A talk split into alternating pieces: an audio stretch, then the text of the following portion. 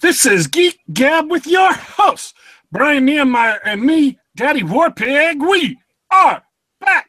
That's right, Geek Gab for Saturday, May 14th, 2016, episode 53 Civil War. So, I have to confess something to you, our loyal audience, while I take a sip. I guess after I take a sip, because it's hard to confess things while I'm taking a sip. If I could do that, I'd be a ventriloquist in Las Vegas and making a lot more money than I am at this moment in time. I have to confess something to you, our loyal listeners. Before the show, I was mean. I was rude to my fellow host Brian Niemeier. So I need to take this chance, take this opportunity to say I apologize for cutting you off earlier. I just I want to save all of that excitement that was in your voice for the audience so you can come to the audience fresh and enthused just as if you were introducing the subject to your co-hosts for the very first time. So, Brian, how was your week? My week was phenomenal, and I don't use that word lightly. And and by the way, in, in regard to cutting me off, take heart, I absolve thee, for it was with good purpose. I'm uh, I'm fully behind the, the, this new uh, podcasting philosophy, just saving all your best stuff for the audience, because that's really why we're here. You had a big announcement this week or something I heard maybe, right? Correct. So, Larry Correia, the international Lord of Hate, the Speaker to Manatees, he has decreed that there shall be a book bomb for my first novel, Nethereal, on this upcoming Wednesday, the 18th of May. That is big, big, big news. I'm excited for you. Thanks. I am. I, I do appreciate it. Appreciate all your support, that of all of our listeners, of course, the Monster Hunter Nation. So, uh, oh, I should probably explain to our audience how Book Bomb works for those who are unfamiliar. So, Amazon, as you may or may not know, which is. I want to take a step back. Go ahead. I could be wrong. It could be that most of our audience is familiar with Larry and uh, how popular he is currently. But if you're not, Larry is one of the fastest rising stars in sci-fi fantasy. Um, Oh, he's yeah. a great guy, great, great guy, and he has a huge audience. And so once a month, he does these book bombs so he can put the power of his huge audience to work for authors who are themselves brand new or up and coming. Um, and Yeah, a friend of the show, Nick Cole. Really quick, a friend of the show, Nick Cole, said on Facebook that a book bomb is like BookBub, but it actually works. So it is it's a it's a great great uh, i think it's a very very generous thing that he uses the platform he has to help uh, highlight other authors to help give them a kick up and you may ask were you asking anything you might ask well how exactly does a book bomb work well for that we go to our expert book bomb correspondent brian Niemeier. Thank you. So, as you guys may know, Amazon.com, largest book retailer in the world, my main retail partner, okay, they rank the various titles on their website. So, the lower the rank, the better. So, you know, you want to be in the top 100 selling books on Amazon as opposed to the top 50,000, which is roughly where I am right now. Now, the way they determine the rank is with a rolling algorithm that takes all sorts of metrics into account, like how other books are doing, how many reviews a book has, how recently it had a sale or review, but mainly on sales. So, what Larry figured out is if you can get a large number of people to all buy the book on the same day, it will massively, massively lower the book's rating. It will cause it to plummet. So, as a result, Amazon's algorithm itself takes over and starts promoting the book to Amazon users. You can just wind it up and let it go. And more importantly, as Larry says, the author gets paid, which of course is always nice. So, how does one participate in a book bomb, you might ask? Well, it's very simple. You don't have to actually visit Larry's blog, although you should, because it's always engaging and interesting. All you have to do is purchase a copy of the book in question, which in this case is mine, on the designated day, and that's it. You you have book bombed Nethereal. All right. So that's uh, the 18th, which is in four days, Wednesday. Correct. And uh, feel free to join in and take a look at the book bomb. It, uh, uh, I'm excited about it. Um, and I am, uh, I don't, I don't have anything else to say about it. It's great. It's congratulations. Here's the thing to be picked for a book bomb, it's not like Larry goes out and says, "Oh, you're a an aspiring author. I think I'm going to book bomb you." Larry actually reads the book and decides if one, it's high enough quality, and two, if it's something that his audience would tend to like. And so he exposes them to books and he thinks, "Hey, this will be something that you'll think is cool." So being picked for a book bomb by Larry means he thinks that you're a good enough writer that he's willing to put his name on making on your book. And here's the other thing. At one point in time, this aspiring author was selling their book independently at conventions. And Larry ran into an editor he knew and said to this editor, This woman, she's a female author, has a great book. You guys ought to buy it and publish it. And the editor says to Larry, Will you book bomb it? And Larry says, Yes. And the editor picked up the uh, novel and added the writer to their uh, publisher. They started publishing that writer. So, just on the strength of Larry saying he would book bomb the book, they decided, and I don't know which publisher it was, it was uh, Kevin J. Anderson's Wordfire imprint. Okay. Just based on Larry's say so that he would book bomb it, they were willing to take a chance on a brand new author. Mm-hmm. So if you have not, as of yet, been interested enough in Brian's work to read it, this is a massive vote of confidence from Larry Correia, the international Lord of hate. Long may he reign. I'm just super, super grateful to Larry and the Monster Hunter Nation and all of mine, his readers. I mean, this this is a big deal. I worked really hard to get here, but uh, could have done it without you. All right. On to the main subject. We've got two things we want to talk about today. Um, in addition to the mega big announcement, and the first one of which was Civil War, Captain America Civil War. And I thought it would be an apt uh, discussion because one, I just saw the movie for the second time on Thursday, and two, I now have a very, very strong opinion about which side of the Civil War I would back. Oh, so, my. Yes. I think we're going to have a huge disagreement. You, you guys might actually witness a civil war on Geek Gab tonight, so strap in. And I have a very, very simple explanation for what, uh, for why I support Team Captain America. And it is this no one wants to give the United Nations control of a Hulk.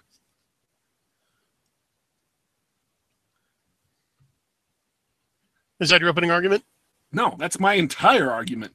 It is 100% convincing. You cannot trust the United Nations with control of a Hulk, much less a Vision, a Scarlet Witch, or a Thor. Now, Thor is problematic anyway because he's technically the sovereign of a foreign territory, an extraplanetary entity, and so could not come under the jurisdiction of the United Nations anyway. But uh, no one in their right minds wants the UN in charge of Vision, the Scarlet Witch, or Hulk. And, and let's be let's be honest, folks even a Captain America, even a Iron Man, Captain America, or War Machine is kind of questionable. You know, your your your C list Avengers, your Hawkeyes, your Black Widows, they're not so much of a problem. But your main heavy hitters, big, big problem. I rest my case. Okay, I'm going to explain why you're wrong. Okay. So I can understand people being skittish with having the UN in charge of a Hulk. Let's just let's stick with your strongest premise, okay? Because I mean we, we all know the Hulk is by far the biggest elephant in the room.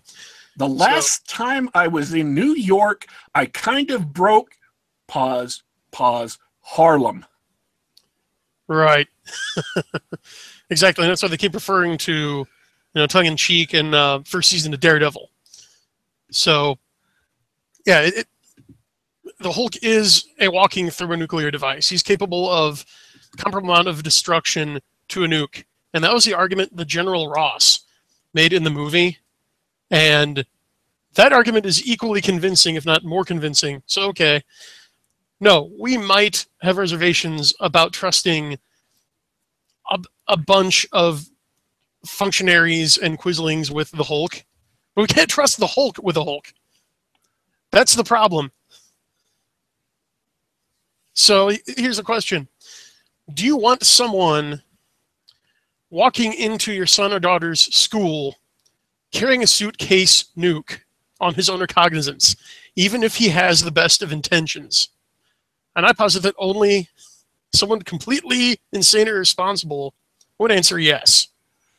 Well, you also have to remember that these the same people who wanted to nuke Manhattan to deal with the Chitauri invasion. Not only wanted to, actually physically did launch a nuclear weapon at Manhattan. They were going to wipe Manhattan off the map in order to deal with the Chitauri invasion and two, these are the same people who allowed Hydra to compromise every single level of government from top to bottom, presumably including the UN, and who still to this day, Hydra has not been yet rooted out. Although that might have been taken care of in the last few episodes of Agents of S.H.I.E.L.D. There were signs that the remnants of Hydra had been largely eliminated. So, yes, you can say we can't trust the Hulk because he's the equivalent of a nuclear weapon. But the Hulk you, doesn't trust the Hulk. You clearly can't trust the people who wanted to literally nuke Manhattan. Even the Hulk wouldn't have caused as much devastation to Manhattan as a literal nuclear weapon. And that is, I think, where where the analogy is a little bit flawed the Hulk can cause a lot of damage. And depending on what plot line you're looking at, even, and I haven't read these, so I'm, I'm not well versed on the comic book Hulk in the most recent World War Hulk issue, where every hero on the planet tried to take on the Hulk and was defeated. Um, Sounds about right. the but the rest of the Avengers are not as powerful as the Hulk as World War Hulk clearly showed. Hmm. They are less equivalent uh, to a less equivalent to a pocket nuke and more equivalent to you know a large piece of artillery um, and that the discussion can split to one of two ways there but i think i think the best thing to point out is in order to, if some superheroes and the number of superheroes in the Marvel Cinematic Universe are growing at an exponential rate, and we're having Captain Marvel and Doctor Strange, who are both heavy, heavy hitters, coming up, so they'll be active soon. In order to control them, you have to have a squad of, in essence, superpowered police. And that's exactly what we saw in the Captain America movie is what happened when superpowered police tried to shut down a superpowered group of, you know, nonconformists. Even Vision, who is supposedly super genius smart and insanely powerful, when it came time to stop two people, Captain America and Bucky, from making it to a jet, decided to cut down an entire tower with his laser beam vision out of the Infinity Stone, causing how many millions of dollars of damage. It doesn't do you any good to say, well, if if everyone were under control of the UN, we wouldn't have battles like this. When not everyone will be under control of the UN, not even all the heroes will be under the control of the UN. And you can't assume that the villains will be under control of the UN. Even if every single hero on the planet said, yes, we will sign up with the United Nations, you would still have villains. These battles would still occur and they would still be just as destructive. The solution doesn't actually solve the problem it is ostensibly aimed to correct. Oh, well, I'm not saying there is a solution to the problem. Because to address a few, a few of your points here, first of all, the UN clause is what kept me from fully signing on to Team Iron Man.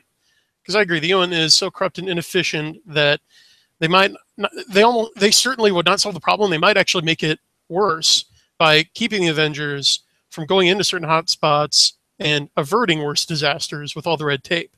So I agree the UN should not oversee the Avengers. However, Can I? There is- I'm sorry, I hate to interrupt you. I'm just going to say one thing quick. To amplify on your point, if, for example, Doctor Doom existed in this universe, he's the sovereign of his own country, as is uh, the Black Panther, Prince of Wakanda. And so, if the UN were in charge of this, those two national sovereigns could manipulate uh, alliances in the UN and block the uh, Avengers from going into their countries, even if it was necessary. So I'm, Right, I'm just I'm trying to amplify on your point. I agree with what yeah, you're that's a great that's a great point. However, like you pointed out, um, I'm cynical as to whether there is any stopping this, and that's what Vision hinted at. If you follow his argument, he's basically saying that since Tony Stark revealed himself as Iron Man, the number of enhanced humans appearing has been increasing ex- exponentially. So has the appearance of superhuman threats, and the two must inevitably clash, which inevitably leads to catastrophe. And no agency, not even other superhumans, have so, shown themselves capable of averting that. So the only thing we're left with is a question of sovereignty, as you said. I posit that if we, the citizens of the nations of the earth, are going to have these post humans duking it out, we should have a voice and we should have a say in it, even if it's just to lodge a futile protest. You know, it's it's that old saw about, you know, the gods tussle. You know, the uh, when the elephants battle, the grass suffers. What about, you know, Joe and Jane average, just trying to send their kids to school, and you know, pay their mortgage, work their day jobs. We should have an ability to make a statement or lodge an opinion on this. And the UN is absolutely the wrong organ to do that, but there should be at least something that says, hey, we don't want you guys settling your differences on our soil. I think that it is entirely reasonable for any given nation in the Marvel Cinematic Universe to pass laws that say not a I mean, if they want to, obviously in China, uh, you're going to have a dictatorship that says to a superpowered person, "Do what we tell you to do. We'll murder your family. You murder your family's family. We'll murder your entire hometown. Whatever." Um, in the United States of America, for example, I think it's entirely reasonable to have a instead of having a governing body that orders all the supers around who have instead a punishment for supers who step out of line. I mean, laws that say, look, if you're an enhanced person and you engage in activities which do whatever. I mean, whatever standards you want to use for them, reckless endangerment. You know, we have uh, equivalent uh, equivalent statutes for driving cars. We have equivalent statutes for firearm ownership. Where if you are recklessly using your abilities to drive a car, because cars are dangerous, you can do a lot of damage with a car. You can do a lot of damage if you drive drunk. It would be entirely appropriate to have a law that says if you are using your superpowered abilities and recklessly endangering the lives of others, you know, we can bring you up in front of a court, we can charge you, we can um, we can lawfully imprison you, and at that point, anyone who uh, anyone who resists arrest, who resists appearing before a grand jury, who resists a subpoena, if these are lawfully administered according to the same legal techniques, the same rights that apply to everyday average ordinary citizens, then yeah, they're you know, they're in effect they've become or chosen to become a supervillain. Well, that's a noble sentiment, but there's a flaw in your reasoning, which is everything the Avengers and their enemies have done, it was already against the law. So this, to me, seems to fall into the there ought to be a law, the Americans want to legislate away every problem fallacy.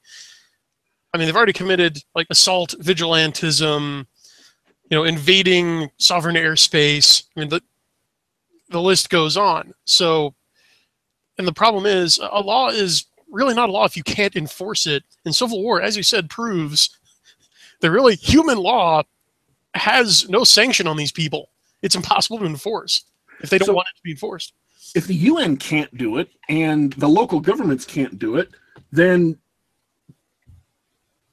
Team yeah. Uh, Iron Man's plan is entirely invalid right out of the gate. Well, it's invalid only if you measure its validity by utility. There's also just principle. And again, the principle I, I stand by is with great power comes great responsibility. You know, if if you have the ability to destroy the North Amer- American continent, perhaps the citizens of North America should have a say, if even if it's only there's there's only two ways. There's only two ways for them to have a say. One is either to draft them, that is forcibly induct them into the military. I'm not taking a position for or against. I'm just mm-hmm. listening to the two ways. Draft them and put them under the control of the government or the military or, or the CIA or whomever, or, and I'm just talking about US citizens now, I'm not trying to solve the whole world, I'm just talking about US citizens, sure. or pass a law that if they're not responsible, if they do not behave responsibly, that they get, there is a punishment for it. So th- th- those are the only options I can see to uh, any legal options you have, any way for people to have a voice. Right. And again, I'm I'm behind that. They that's that is the prevailing situation already. I mean, we could take it a step further, and you know, do what the British government was debating doing to Donald Trump, and just say, okay, the Avengers are banned from country X, and okay, what happens if they, you know, some crisis breaks out there and they go there anyway? I mean, it's basically a paper shield, but at least it is some exercise of you know, popular sovereignty and democratic will. So, are, so, are you supporting a law, or are you supporting uh, drafting them into the into the government? I'm supporting more of a proclamation because, again, we're just. I am very wary of the accretion of laws. The laws we already have cover this. I mean, they pointed out in the movie, you guys have broken all kinds of laws. You're basically vigilantes. You're private organization trespassing in countries you weren't invited into. And yeah, you're you are saving people, you are causing more good than harm, but you are still causing a lot of harm. Okay? So really I'm more addressing the implied premise of Team Cap, which is there should be no sanction on these superheroes. We should be able to operate fully under our own recognizance. And that's a highly unrealistic and irresponsible position considering the empirical evidence of what these people can do. At the same time, you're right, it's a dilemma because, okay, we'll just try and stop us. You can pass all the laws you want. You point out we're already breaking existing laws. So how are more laws going to solve it. So I'm saying the best we can really do is just a protest gesture. See, and I would I would lean more towards there are if I could take a step back too, the Avengers in the Marvel Cinematic Universe rely on a huge amount of infrastructure and monetary support. It used to be from Shield, and then it changed from Shield to Stark Industries, apparently. Uh-huh. Follow the money, um, I see. And so you may not be able to physically capture them, but at the same time, if they insist on acting in violation of the law, insist on acting irresponsibly, you can um, freeze accounts, you can um, invalidate patents, you can seize physical property. There are all kinds of legal maneuvers that can make life very, very difficult for the Avengers. If nothing else, they have to park those Quinjets somewhere and they have to get um, gasoline they have to get aviation fuel to stick in them, and those things aren't cheap. And with the amount of wear and tear on Iron Man suits, with the amount of wear and tear on costumes, with the amount of bullets expended, all of that, it requires a significant amount of money, which is a vulnerability. I think you've got it. I, I think you put your, your finger on it there. Yeah. Freeze Tony Stark's accounts and and you know, put sanctions on Wakanda. yeah, I mean, and and in effect, what happened is Tony Stark and his Avengers signed up and are under the uh, Sokovia Accords, which I, I, I oppose. I think that a nation by nation law enforcement regime is the best, where each individual country monitors their own borders rather than trying to put it under a corrupt organization like the UN that is so uh, vulnerable mm-hmm. to being gamed. And Captain America's team has fled. In, in the comics, this group was called the Secret Avengers because mm-hmm. in order to fight crime, they had to do it underground. They had to do it in mm-hmm. secret. Mm-hmm. The Secret Avengers have, have had to flee to a foreign country, which shows that, you know, in effect, whatever policies they put in place kind of worked or might have worked under my proposal. I like it. No, fully agreed. I think we might have solved this one. All right. Well, we are almost out of time. You had a good idea for uh, another topic that we can talk about, not next week, but maybe the week after that. Sure. Okay. Um, and, uh, to remind folks, next week on Friday, so this coming Friday the 20th, we are going to have special guest Razorfist from the Rageaholic vlog by popular demand. And that's at again, if I if I've got this correctly, 8:30 New York time, Eastern time, 7:30 Central, 6:30 Mountain, 5:30 Pacific. Mm-hmm. Um, Razorfist right here on the Gab. So, uh, thanks for tuning in, folks. Any any last words, Brian? Yeah, I I love to see reason debate work the way it should. We each put forth premises and somewhat modified our opinions and came to a shared understanding. It's it's beautiful. All right, folks. Thanks for tuning Geek Gab, episode 53, Saturday, May 14th, 2016. Imagine, just imagine, folks, if Captain America and Tony Stark, if Steve Rogers and Tony Stark had tucked their problems up the way me and Brian have, there might not have been any real, you know, cool movie to watch. So it, it in retrospect, it's better off that they didn't. Amen. Thanks for tuning in, folks. This has been Geek Gab. Uh, me and Brian, we're signing off. Signing off for now, but don't worry, we will be back.